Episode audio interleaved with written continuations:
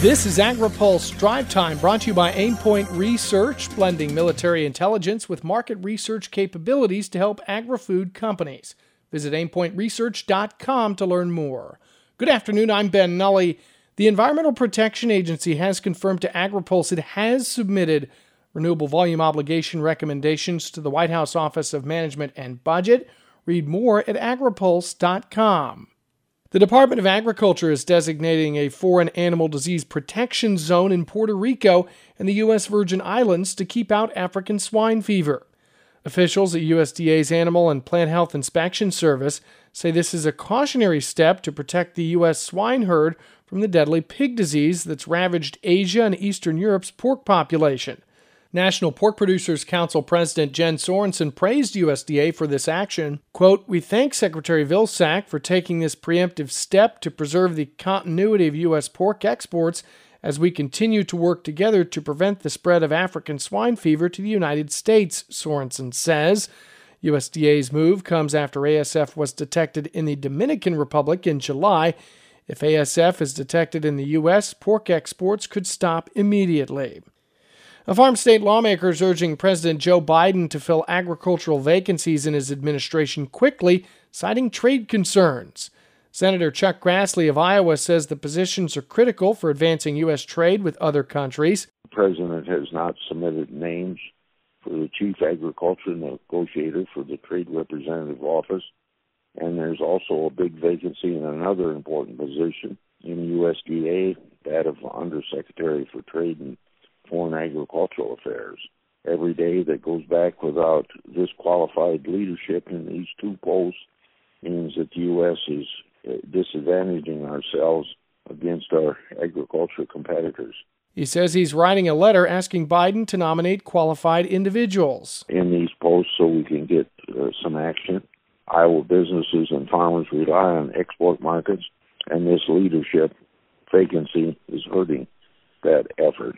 Grassley recently joined other lawmakers urging the administration to reach a trade deal with Kenya. Okay, join us for the Ag Outlook Forum coming up September 20th at the Kansas City Marriott downtown, presented by the Agricultural Business Council of Kansas City and AgriPulse Communications. The event will bring you up to speed on the ag economy, farmland values, export projections, and more. Attend in person or virtually, you can register at agripulse.com. Aimpoint Research blends military intelligence techniques with market research capabilities to help agri food organizations discover what's really happening in the marketplace, what's going to happen in the future, and what to do to ensure success. Visit aimpointresearch.com to learn more. A Key House Agriculture Committee lawmaker is ready to start Farm Bill discussions. AgriPulse's Spencer Chase has more. The top Republican on the House Ag Committee is anxious to begin work on the next farm bill. That's only highlighted further by the efforts of Capitol Hill Democrats to add money into the farm bill through the budget reconciliation process. Pennsylvania Republican Glenn Thompson says the committee needs more information on existing programs as they look at possible expansion. You know, just because you can do something doesn't mean you should. And when you do do something, you should do it in a proper way. Let's say whatever the, that wish list, uh, it really has been driven mostly by the liberals and the socialists, right? Of putting things together.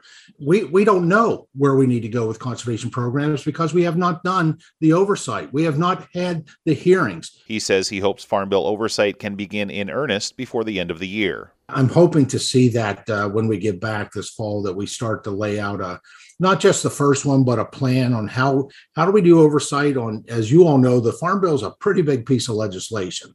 So you know, so we're really looking needing to do oversight on every one of the titles within the Farm Bill.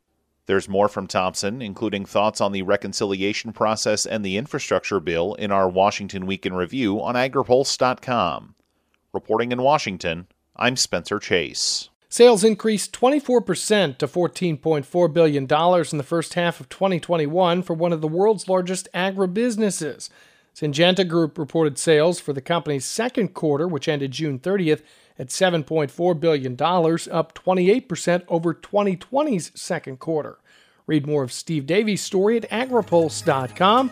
There you'll also find the latest agriculture, trade, environment, and regulatory news. In Washington, I'm Ben Nuelle.